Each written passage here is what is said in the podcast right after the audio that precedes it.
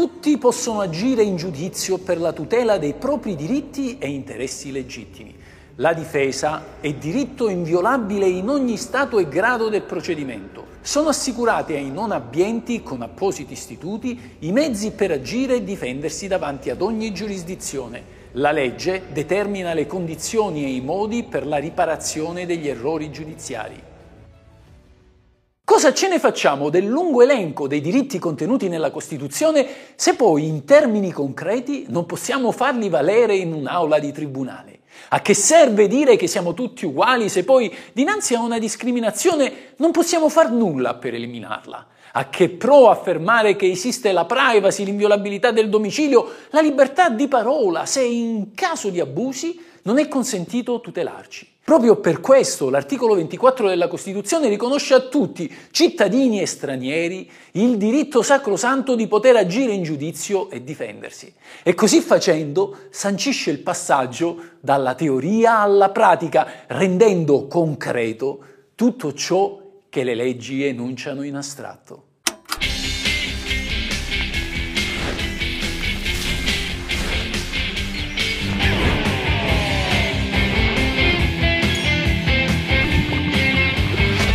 Questa è la Costituzione.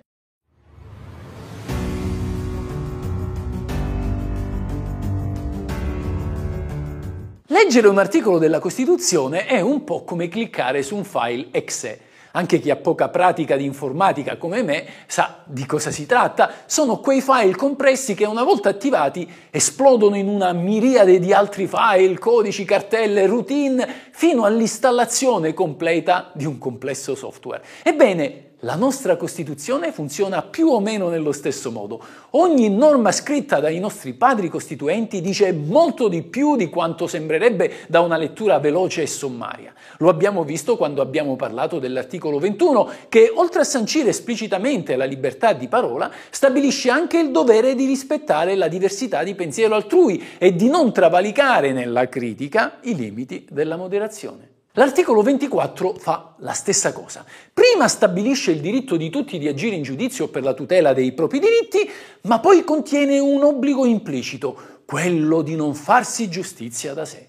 Il fatto di ricorrere a un giudice per tutelare le proprie ragioni non è dunque solo un diritto, ma anche un dovere. Uno Stato che si fondi sulla giustizia privata non sarebbe diverso dal Far West, si baserebbe sull'uso della forza e come sapete tutti, dove c'è la forza c'è l'abuso, non il diritto. Proprio per questo la legge ha previsto uno specifico reato per chi si difende da solo o si vendica, quello di esercizio arbitrario delle proprie ragioni. E ad esempio il caso del padrone di casa che per mandare via l'inquilino moroso, anziché ricorrere al giudice, cambia le chiavi dell'appartamento o magari stacca la corrente. La differenza tra uno Stato primordiale e uno Stato civile sta proprio in questo. Nel primo i cittadini sono obbligati a ricorrere alla violenza per tutelare i propri diritti, nel secondo invece c'è qualcuno che lo fa al posto loro, un soggetto terzo e imparziale, il giudice. La dea della giustizia è rappresentata con una spada e una bilancia. La bilancia simboleggia l'equilibrio tra il bene e il male, la misura e l'equità, compiti che la giustizia è tenuta ad adempiere per stabilire ordine e armonia. La spada invece incarna il concetto di giudizio, rimandando alla forza e dunque alla punizione, alla sanzione combinata dalla legge e alla severità della pena per chi non la rispetta. Non più dunque la spada intesa come arma, ma come disciplina e la disciplina viene solo dalla legge. La vera giustizia ha abbandonato le armi. Pensate all'antica consuetudine di stringersi l'avambraccio nel salutarsi. Nasce proprio dalla spontanea volontà di dimostrare che non si hanno armi bianche nascoste nella manica. È come dire vengo in pace. E la giustizia è proprio rivolta a ristabilire la pace.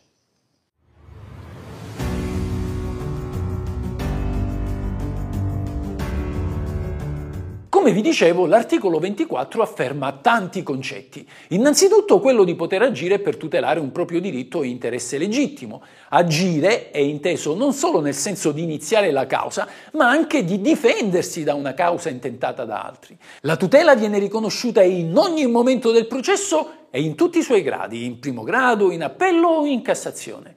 L'articolo 24 riconosce la tutela giudiziaria sia per i diritti soggettivi che per gli interessi legittimi. I diritti soggettivi spettano al singolo individuo e hanno come contraltare un dovere di uno o più soggetti. Pensate ad esempio al diritto di proprietà o al rispetto di un obbligo contrattuale. La caratteristica più importante dei diritti è che in uno Stato come il nostro possono essere sempre tutelati in un'aula di tribunale. Non ci potrà mai essere un giudice che dica no, questo diritto non merita tutela. Gli interessi legittimi sono invece le posizioni in cui si trova chi vuol difendersi da errori o ingiustizie della pubblica amministrazione.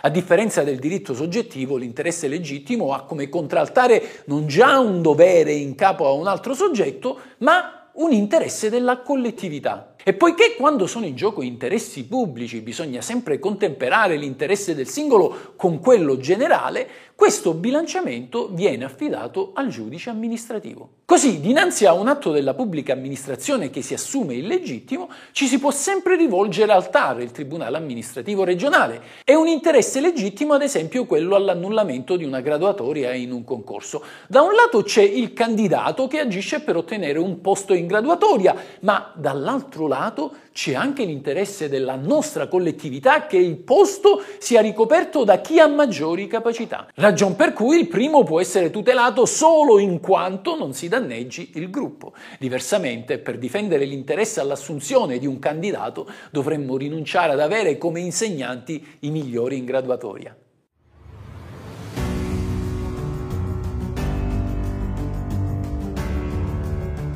Poiché siamo tutti uguali dinanzi alla legge, senza che il reddito possa costituire una discriminazione e poiché il principio di uguaglianza sostanziale sancito dall'articolo 3 della Costituzione impone allo Stato di eliminare tutte le diversità tra i cittadini, viene concesso a chi non ha le possibilità economiche di accedere alla giustizia con il gratuito patrocinio. Pertanto chi ha un reddito inferiore a circa 1000 euro al mese può ricorrere al giudice per tutelare i propri diritti o difendersi da un'azione altrui senza pagare l'avvocato e le spese di giudizio. Questi costi sono sostenuti al suo posto dallo Stato e più precisamente dal Ministero della Giustizia.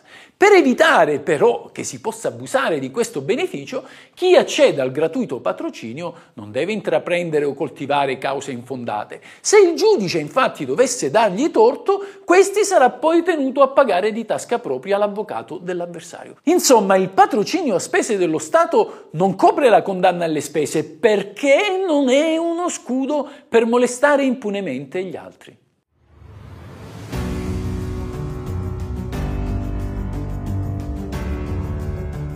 Chi sbaglia paga, è un principio di ogni ordinamento democratico, ma quando una persona, per via della propria professione, è soggetta a compiti particolarmente complessi, è giusto moderare le conseguenze di eventuali sbagli. Diversamente nessun medico vorrebbe più operare un malato ed alcun giudice si assumerebbe la responsabilità di mandare in galera un imputato. Ed ecco perché la legge prevede la responsabilità civile, penale e disciplinare dei giudici che sbagliano, ma solo in determinati casi. In particolare una legge del 1988, modificata poi nel 2015, prevede la possibilità di agire contro lo Stato per ottenere il risarcimento dei danni in caso di comportamento, atto o provvedimento giudiziario posto in essere dal magistrato con dolo o colpa grave nell'esercizio delle sue funzioni, ad esempio la violazione manifesta di una legge o il travisamento delle prove, oppure per diniego di giustizia, ossia il rifiuto, l'omissione o il ritardo del magistrato nel compimento di atti del suo ufficio. La responsabilità del giudice però è solo indiretta. Al cittadino infatti spetta agire contro lo Stato e poi lo Stato a decidere se rivalersi contro il giudice responsabile e può farlo solo entro due anni dal risarcimento per una cifra pari alla metà di un anno di stipendio netto. Ecco perché ancora oggi si dice che la legge non ammette l'ignoranza, fatta eccezione per coloro che dovrebbero applicarla.